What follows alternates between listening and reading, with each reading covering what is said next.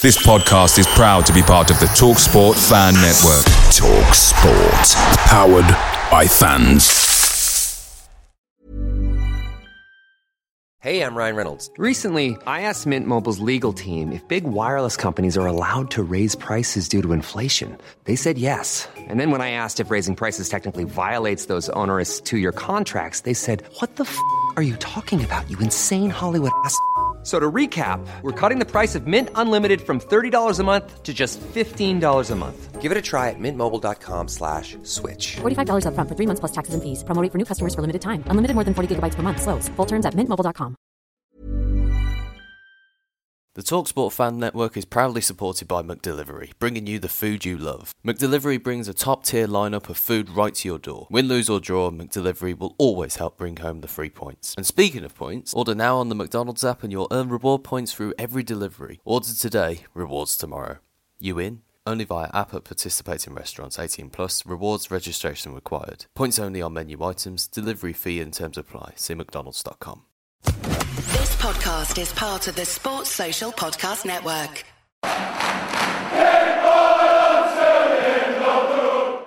Hi everyone, Robbo here. You're listening to the Blues Focus podcast. Keep right on. Hello and welcome back to the Blues Focus podcast with me, Tommy Gelsall. Uh, this week I'm joined by Rich. How are you, mate? I'm not bad, mate. Yourself? Well, I've had better days, to be honest. Let's be honest. um, if you've been living under a rock these past few days, then well, today and yesterday, uh, you would have forgotten that obviously the Blues had that terrible game against Rotherham yesterday. Uh, of course, we were there, me, Dad, and Jack, um, recording this and um, documenting what a terrible day and what a terrible game it was. Um, which is immediately what we should talk about, Rich. What was going on yesterday? Like, can you even summarize what happened? I mean, where do you start? You get to the first half against the side like Rotherham. You don't have a single shot, let alone one on target. The second half again, we started to build a little momentum, but we still didn't look like we could lay a glove on them. Um, it was just all around absolutely terrible. And quite honestly, we were very lucky to come out of there with only a 2 0 scoreline because it was that bad. We were absolutely terrible in every in every area. Mm. There was nothing creative. There was nothing battling from the forwards to try and close down defenders. Defense was all over the place. We were just absolutely shambolic. Oh, excuse me. Um, yeah, absolutely agree. The um, forwards are really what seems to be sort of the problem at the moment because, um, admittedly, Marc Roberts and everybody at the back had a shambles yesterday, and the marking for the goals were absolutely atrocious. I mean, how do you even begin to describe what was going on at the back there? But like when it comes to Deeney and Hogan, there isn't much attacking threats going on there. I mean, like, uh, how would you sort of put that right? How would you try and get the best out of those two? I mean, it, it's difficult, isn't it? Because ultimately, yes, strikers rely on service, but at the same time, you kind of you're looking for your strikers to join in with play, and they just don't seem to do it. Mm. Uh, I seem to remember one one specific part in um in the second half, and we're under pressure, and Bacuna tries to clear it away. Hogan's twenty yards into Rotherham half with Mm. absolutely no chance of picking up the ball, and you just like you have to have some kind of connection with your strikers and the rest of your team. But at the moment, it just feels like they're a complete separate entity, and I just can't really understand it myself. Mm. I mean, with the absence of Djukovic obviously being from that red card, it, it does look like Deeney and Hogan. But I mean, like, are you upset or disappointed with Deeney and the way he's come to the club and it's not really set the light, set the league alight in that way? I mean, I, I I had a conversation with one of my friends when I found out that he was potentially coming, and I said to him, "I don't want him here," and it, it's not anything personal against him, but it was always going to be that case. Oh, he's a Blues fan. Oh, he wants the best for the club and everything else. So the pressure was always going to be there for him to perform. Uh, he's what thirty four now in that Roughly around, region, yeah, and you know, his best days were were gone, and that's why Watford got rid of him. You Mm. don't get a player that's under contract for free if they're any good still. Yeah, unfortunately, yeah. you know, he- he, may well be a, a good leader and a, a good person to have around the place, but unfortunately, in terms of being a footballer now, Troy Deeney's days are well behind it. And, you know, uh, unfortunately, we have a forward line that is aging rapidly and, you know, it, the pace of the championship just doesn't allow that. Yeah, absolutely. I mean, with, with the pace of the championship as well, like some of the younger players who obviously haven't had time to completely mold within the championship just yet. Uh, we've had a couple like Jordan James, of course, who is starting to become a bit more seasoned. But I mean, like with the youngsters yesterday, were you impressed with them? Um, yeah, I mean, obviously Josh Williams showed himself to be all right again. Um, wasn't necessarily a fan of them shoving him out on the left hand side, considering how well he did on the right. Um, however, you know, needs must. Um, you know, George Hall again was probably the only person for me showing that he had the appetite to go and close down, go and put pressure on Rotherham. Um, Jordan James again, you know, getting involved, getting stuck in. The young lads are essentially running the team at the moment. And as great as it is to see the lads coming through and doing well to the best of their ability, it shouldn't be like that. Yeah, You shouldn't have lads 10 years younger than these pros showing them how it should be done. absolutely. Yeah. I mean, it, it's crazy when you really think of this. Like, it's like a, I don't know, it's something that maybe non-league teams would do, maybe play all their youngsters to try and get them some games and whatever, or, something at the end of the season you do. You know, you throw all your youngsters out, try and get them a bit, give them some experience. But towards the start of the season, where we've had, I mean, how many young players did play yesterday? There was Williams, there was Hall, there was James. Who else played yesterday? There was Jobe as well he coming off came on, bench. yeah. Hmm. There was Um, Stirk. Stirk came Yeah, on. Ryan Stirk as well. That's five. So that that's half a squad already. I know, yeah. That's and insane. just, you know, none of these lads have played in the championship before last Mm. season. None of them. And, you know, as much as, yeah, they might end up having the ability to play at this level, the club's going to ruin them with the Yeah. way we're going at the moment because you look at it and say to yourself, who have they got to look up to in the squad at the moment? Uh, yes, Deeney might be able to lay some experience on him and whatever because of the level he's played at. But you look through this squad and you say, who's the top professional that they can really look up to? Yeah, I suppose it is just Deeney, isn't it? Or maybe Gardner. Maybe stretch? George Friend, Maybe, maybe Friend, George yeah. Friend, Mm, I didn't. I forgot. that. maybe John Ruddy. Yeah, I think Ruddy uh, be good actually, but again, he's a goalkeeper, so it's hard to Yeah, really pin that in. So it's like there's like a. exactly. So it's, Yeah. it's very difficult. I don't know where we can because obviously we got Norwich next game now. So with that performance against Rotherham, I mean that doesn't fill you with confidence, does it?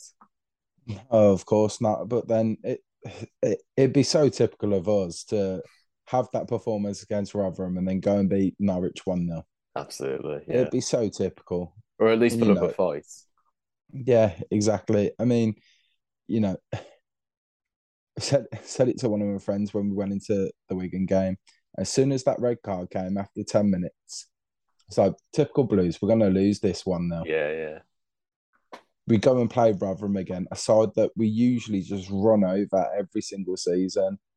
This season, again, it's just the performance level was never there. You know, we never got started. So it, it's unacceptable. But then we'll go and play a side like Norwich and they'll all be up for it Mm. Because they know when they're playing against a side like Norwich, they're in the shop window and people will be looking at it.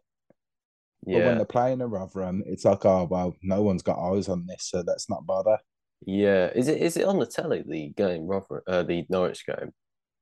Um, I'm not sure. I mean, if it is it midweek or Yeah, it's the Tuesday weekend? night now. Yeah, Yeah, so it will be available to watch. Mm. So, um, again, another one of those situations where I was on it. yeah. There there does feel like that, doesn't there? There does feel like a um I don't know because the Watford game was that on telly as well. I think the Huddersfield one was definitely on telly.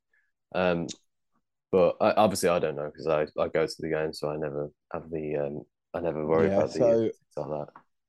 Again, obviously, any game that's not a Saturday 3 p.m. is available to watch. Yeah, yeah, So um, it makes it a lot easier for anyone that's looking at anyone who plays for us to obviously have a look in at players that are Mm. playing. I mean, Um, yeah, no, carry on. yeah, um, I, I was kind of at the end of my point there, to be All honest right. with you. I think um, with Norwich, obviously, we played them in the cup and we played all right. But there again, it was in the cup and it wasn't a completely strong Norwich side. Uh, Norwich side, and I don't know. This it feels like a long time ago that Watford game where we were putting in strong challenges, keeping up a high tempo. Like as soon as that Wigan game was played, it looks like back to blues now, like back to the same old blues. I mean, where does that come from? How do we get that back? Because we're going to have to need that uh, in order to, you know, win games and stay up this season. Because although we've had a decent start, or what it feels like a decent start, we've only won one game in the what Mhm. five or six games we've played. So, you know, that's not good return, really. No, not at all. Um, you know, what what do you do about it? Because the thing is, it's the same every season. And we, we say like, oh well, maybe this player was the problem, maybe this player was the problem. But every time those players are moved on, the problem still still seems to persist. And I don't know whether it's something from within the camp to have a problem against the owners themselves or whatever else, or just maybe the fact of because of how how poor the squad depth is, maybe they're all too comfortable because they know no matter what, they can't be moved on, or you know they're gonna play regardless. Yeah. It feels like one extreme or the other. You know, it does if they could be either too comfortable or overworked. You know what I mean? It's like with the squad depth, it's like yes, they've got a position every week, but some weeks Mhm. where they're not 100% fit, they're being forced to play and then they get frustrated and then they can't perform up to the levels that we need in order to stay into the division. And obviously we have over the last few years. But Mm. it, feels like it's about to run out now, and with the money drained from the whole entire club and the players just disappearing, and the players that we still do have are still not underperforming. So it is worrying, isn't it? It's there's no there doesn't seem to be any hope this season. Like with other seasons under Gary Monk towards the end of the season, it looked like we were rebuilding for the next season. With Redknapp, Yeah. it looked like we just survived on the last day, and it looked like we might slowly rebuild over time. But again, it's all the domino effect from sacking Gary Rowett and then sacking Gary Monk, of course. But um, Indeed. yeah, with the transfer window coming up, I mean, the first question is: Do you expect to sign anybody? I mean, there's just there's no there's no kind of basis for anyone coming in at the moment. Is that um, you know, all the talk that was about with multiple players mentioned over the past month has just completely went quiet. Mm. Um, you know, obviously we're hearing that potentially Mejbri or what, however you say his name, Mm. um, it, it allegedly chose to come to us and stay in England rather than move abroad, but somehow I still can't see it. Um, you know, it's it, it's very worrying because at the end of the day, if we have to go with what we've got until January, I think we're going to be several points adrift and facing a long old battle at the second half of the season. Yeah, I mean, I, I'm I'm not too sure about Hannibal or whatever his last name is. I don't think that he's quite up to the scratch that I've seen him at yet, but could be wrong. But I think if he does come into the team, then it's just going to be another Chong, really. He'll be doing all the work and Mhm. everyone else will be kicking back. But when I when I say as well, when I say that he's not quite up to championship standards, I mean that he's not up to the standards that we need him to be. Really, that's what, kind of what I'm trying to say there is because he will be a good player for us. I've got no doubts about that. I'm sure I'll put in a shift, but it comes to when he's not on there 100 percent all the time. So like with Chong last season, I don't know if you remember this, Rich, but like he was pulling the whole entire team along, trying to get us winning games. But then obviously Yeah. he's only he's only human, so he's tr- he's trying his best. But when it comes to his limits, he's he's going to get tired, and with him being a young kid as well, and so Mhm. it needs to be the whole team effort, and there's just not enough of that at the moment. And you've touched on that a little bit as well, with some of the players sort of being too comfortable and whatever. But obviously, we need a left back, don't we? I um I Oh, saw yeah. I saw on Twitter earlier, um, saying that we we knew we were getting rid of Pedersen, so why didn't we look to bring in a replacement? So I, I don't know. Do you know anybody that springs to mind who might be a decent signing for us at that position, or is it just blank? I mean, the thing is, when it comes to left backs, because they are so rare, everyone's already got theirs, and they're not really looking to move them on if they're any good. Um, I really do think we missed the trick um, when we were linked with Bidwell in January. Um, you know, losing out to Coventry. No disrespect to Coventry, but I feel like we may have had more money available to get him in, and we just seem to not bother. And you know, with with the fact that we knew Kristian was going within six months, that made absolutely no sense. Mm. You know, the left back's been a problem for the last, I want to say, several years because even Jonathan Grounds, when we brought him in, he wasn't a left back. No. He was a centre back being asked to play there because he had a left foot. Mm. And you know, it's just it it's it's not good enough because at the end of the day, you know, growing up, we always had a half decent left back. Maybe not the best best around, but we always had a decent one. You know, uh, obviously, last couple of years before the whole Carson Yeung thing happened, yeah, it was Ridgewell. But David Murphy, even after he got relegated, brilliant left back. And it just seems as if ever since we we lost Lee Clark, we haven't had a decent left back. I can't remember having one. Because obviously Yeah. Shane Ferguson played there back then. And he yeah, had a brilliant left foot and he's doing brilliant for Rotherham at the moment. Of course, yeah. He came on yesterday. Actually, that was surprising. Mhm. They've got a few of our old players now. They've had Wes Harding. They've got Cohen Bramall. Uh, who else have they got? They've got Grant Hall, who was a, a brief On for loan us. for a bit. Yeah, yeah. Shane Ferguson, who obviously was a decent player for us under the Lee Clark times, and scored a wonder of a Mhm. free kick against Palace. I remember that. It just seems like I can't really put anything into words at the moment with the Blues because obviously I feel like I've said it about a million times now, but it it just feels like there should be something being done more obviously. Like the team should be playing better. We're not that bad, surely. Like we're not bad that teams from League One can come up and start beating us every week. It feels like we've got to at least put up a uh, you know put up an effort. So whenever we play these better teams, we seem to play better. It's it's I don't really understand that. We sort of stoop to the level that which team we're playing at, which Yeah. no disrespect to Wigan or what uh, Wigan or Rotherham or anything, but obviously when you're playing Watford, the standards much more different. You know, you got more fast speed and everything. Um, Yeah. but I, I honestly expected going into that Rotherham game that we'd bounce back from the Wigan game because it would be a bit of a fluke. I thought it was a bit of a fluke Wigan game, but it just sort of painted on the wall. Ah, no, this is not quite this, is it? It's going to be the the the uh, early season bounce is gone now, so we're going to have to really struggle out for just a point or whatever. So that's going to be the difficult one. Um, with certain players and certain managers, I suppose. Uh, do you see use Eustace lasting? I know it's a bit of a long question that one. It's uh, down the line, but with his record at the moment, do you see him lasting until well, how long? How long would you say that he could last for? Um, I I mean it, it's it's a very difficult question because he's only just came in. Mm. Um, you know, I've always been one of them. I hate three, five at the back. Um, I'll never be a fan of it. Um, it.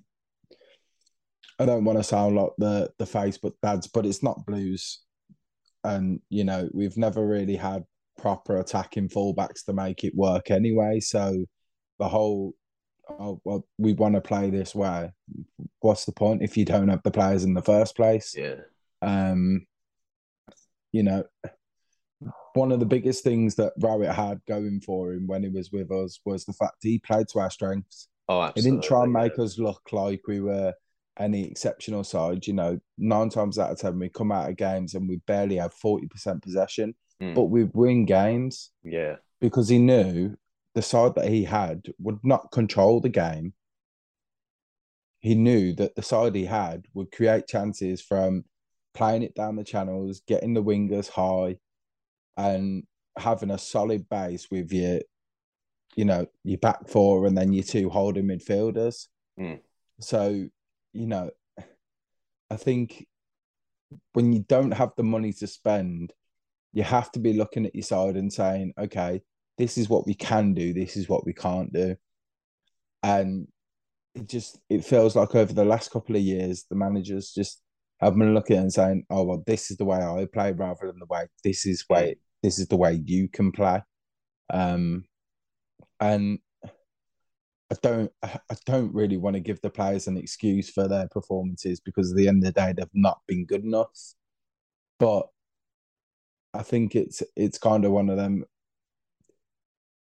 I think they're in the background kind of saying, Oh well, we, we can't do that.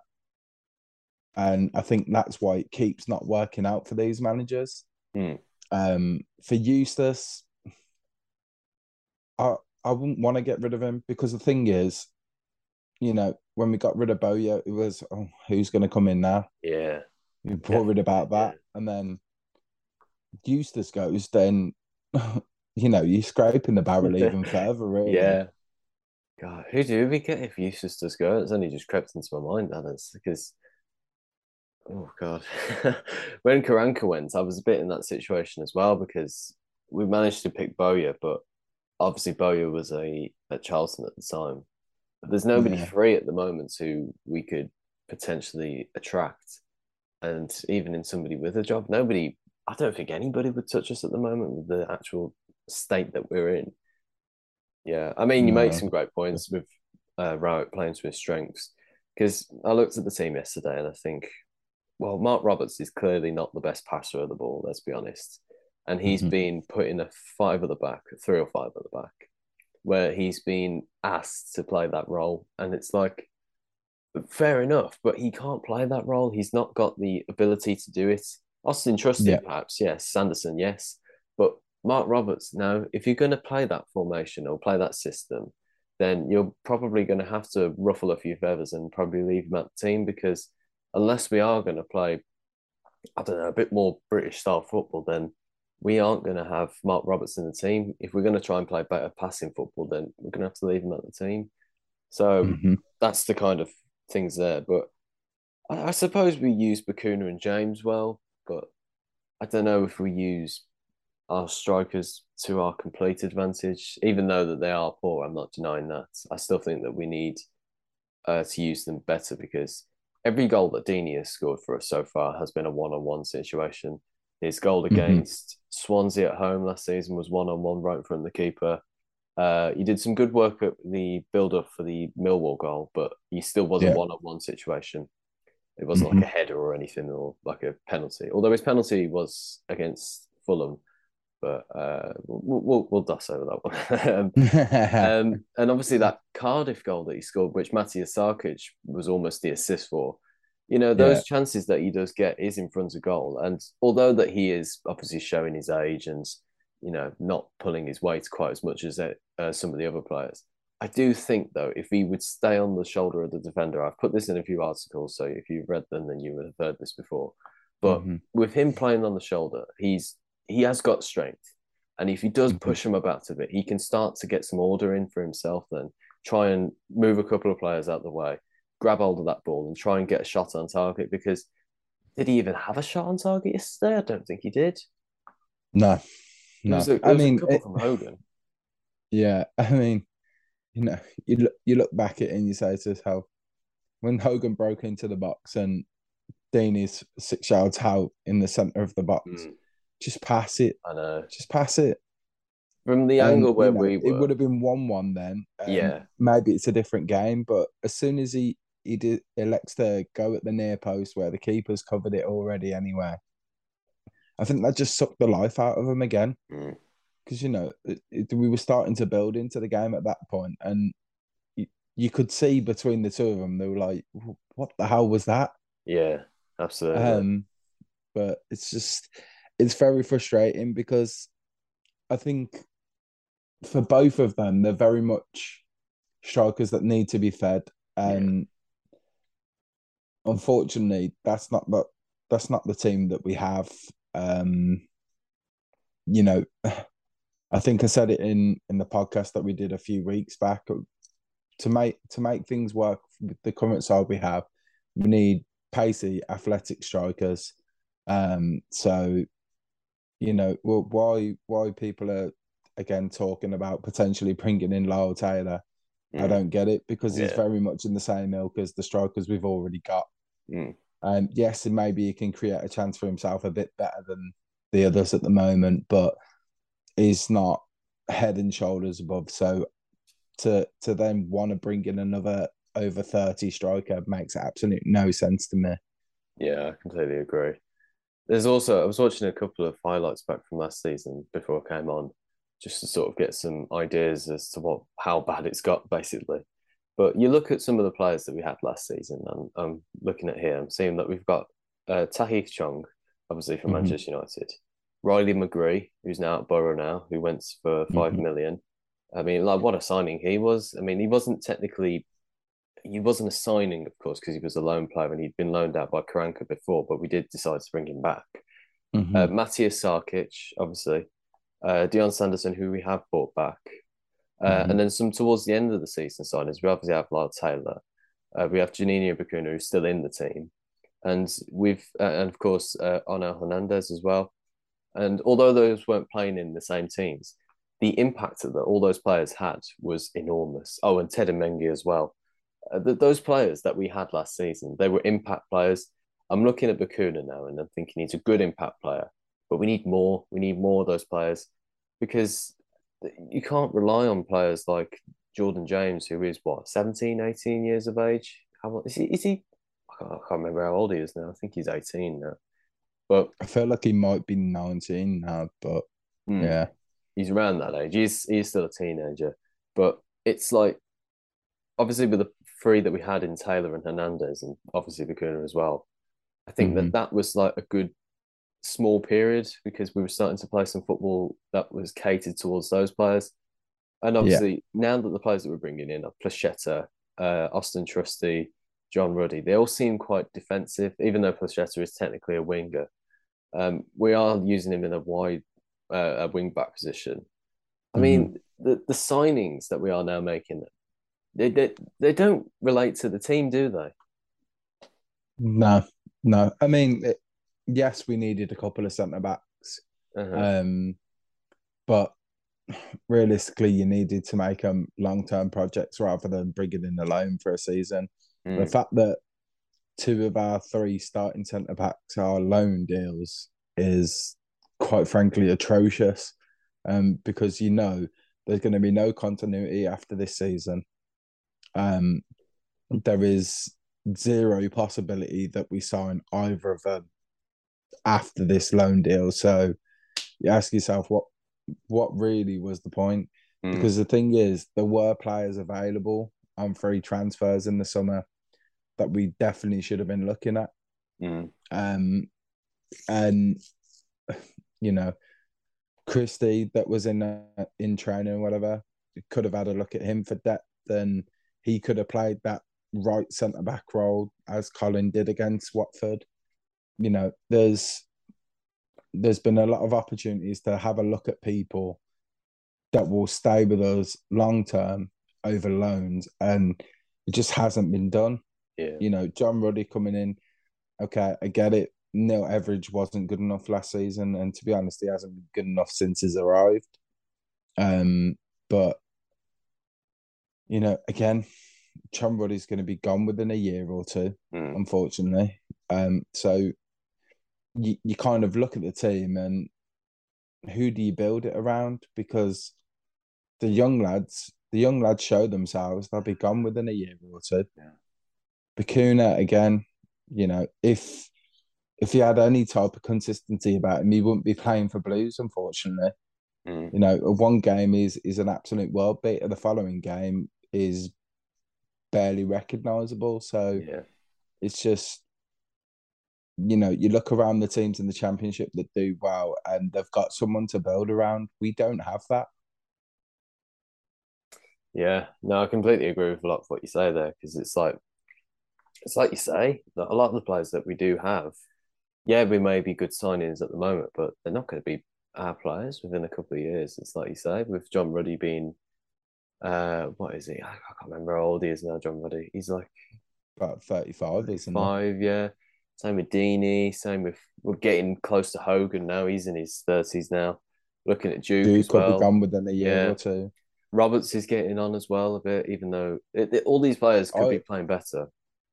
I I couldn't understand the logic behind giving Roberts a new contract. Mm. Uh, I know obviously they've got him on a reduced wage now, and that might help out financially. But to add years onto his contract was absolutely baffling to me. Mm. Yeah, and we wouldn't offer more for Michael Morrison when it was his time to when his contract was up. Like that was that's even more baffling because obviously he was playing good for us at the time under Monk, and yet Yeah. I can't remember the exact negotiations he wanted. I think he wanted two years rather than a one year. I might be wrong on that. Someone might be able to I correct me. I think it was three three years that I was told that he wanted, Mm. which um I was I was very much in the camp of okay, you know, if that's what you want, sign a deal where it's a case of you played this long, you get the extra years kind of thing, because that's what they Right, offered yeah. him. Um and you know, he was basically like, Oh well, I think I'm good enough to play for that long. Well look, prove it because I know you can say, oh, yeah, well, you should show some loyalty to players because they've been there and they've helped you out and whatever else. Mhm. But at the end of the day, it is a business. Yeah, So if we were to hand a 31 year old a three year contract, and then after the first year his knee blows out and he's finished, what do Yeah. you do then? no, it's very true. So yeah, you have you have to protect yourselves in that situation and you know Morrison for me um I I don't think I can ever forgive him for the way he gave up on us under Zola and I understand that you know the way we were playing at the time wasn't suited to him and it was it was difficult for the players and whatever else but as a club captain you cannot be giving up on your side because it there there was no coincidence for me that within a week of Zola being sacked, he was all of a sudden as av- available again. Mm. There's there's no coincidence for me because yeah, even the week before they were saying, "Oh well, he's a couple of weeks away." Then all of a sudden, out of nowhere, you're available for the very next game because that manager's gone. It's Mm. it's unacceptable to me. Do you think that Deeney's sort of in that sort of mode at the moment, or or he definitely felt like he was because under Bowyer he was always injured or coming back from injury and not playing, and as soon as he went, he was straight back in the team. Yeah. Dean, Dean is a comp- complicated character, really. You know, um, even when he's fit, he doesn't seem like he's fit. Um, the only time that he looked like he had any kind of spring in his step was when he first arrived. Um, and I think that was the euphoria of getting getting to be able to play Yeah. for his home side, and obviously the fans being fully behind him at the time. But that wears off, and unfortunately, you know, Deeney said in years gone by that he, he didn't want to play for Blues because of the pressure and the fans had get on his back because of the fact that he is Blues. And our fans have went and proved him right. Yeah, no, you're spot on there. Yeah. Well, uh, we're coming to the end of this recording. Uh, I think that was was a pretty decent chat actually for a quite a turbulent time here in the the Blues. I think um, I think we covered quite a lot in that short time that we had there. Um, but I'll give you one last question uh, just before we go. Uh, the predictions for Norwich game. Uh, what do you think it's going to be? It's a tough one. I mean, like I said earlier, it'd be typical Blues to go and win 1 0. So I'm going to give us a 1 0 win. In fact, no, no, I'm not going to go for a 1 0 win. I'm going to go for a 1 1 draw. okay. And Bellingham's going to get his first goal. Okay, that's a little bit of hope. That is, that is, yeah, I agree with that. I was thinking something along the lines of that because I think that we could have a bit of a bounce back. I don't think we will win. I think we might get a draw. I agree with that. I think we'll play better. Um, but then again, why does it take playing a better team in order to get that reaction? So it will be frustrating because, in a weird sense, it's kind of like you expect them to do badly, and then when they do well, it's kind of frustrating because it's like, well, where was this? Where was this? Where was this against Rotherham? Where was this against Wigan? Exactly. Those were big must-win games, and we didn't win them, and yet we get a point against Norwich. We could have seven points rather than one. You know, those are the and, that, and those seven points could be so crucial come to the end of the season. Absolutely. Well, it's never a dull moment supporting Birmingham City Football Club. As uh, as this podcast probably highlights, we've talked about Gary Monk and Rowett and Zola and Redknapp. It's like that's just within the last few years, you know what I mean? So like it's been a, a roller coaster of a ride and it forever will be supporting the Blues, but we'll always be there. We'll always be supporting the team. We'll always be clapping them out. We'll always be traveling in the hundreds of miles to get there. We'll always be watching them on the telly and everything. And we'll always be talking about them. You know, Blues are always everything. Um, be sure to get your thoughts in the comments down below and uh, tweet us on Twitter. Uh, if you've agreed, if you disagree with what we say, let us know. We'll have a chat about it. We'll have a civilized chat about it, you know, not like at the football where we just scream and shout at everything. Uh, we'll save that for the football, definitely. Uh, but Rich, it's been great having you on again. Thank you very much for coming on, mate. And, Cheers, mate. Uh, Thank you.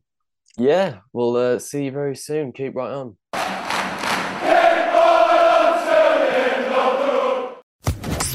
Social Podcast Network. It's the 90th minute. All your mates around, you've got your McNuggets share box ready to go, your mates are already booked for double dipping, and you steal the last nugget, snatching all three points. Order McDelivery now on the McDonald's app. You in? At participating restaurants, 18 plus, serving times, delivery fee, and terms apply. See McDonald's.com.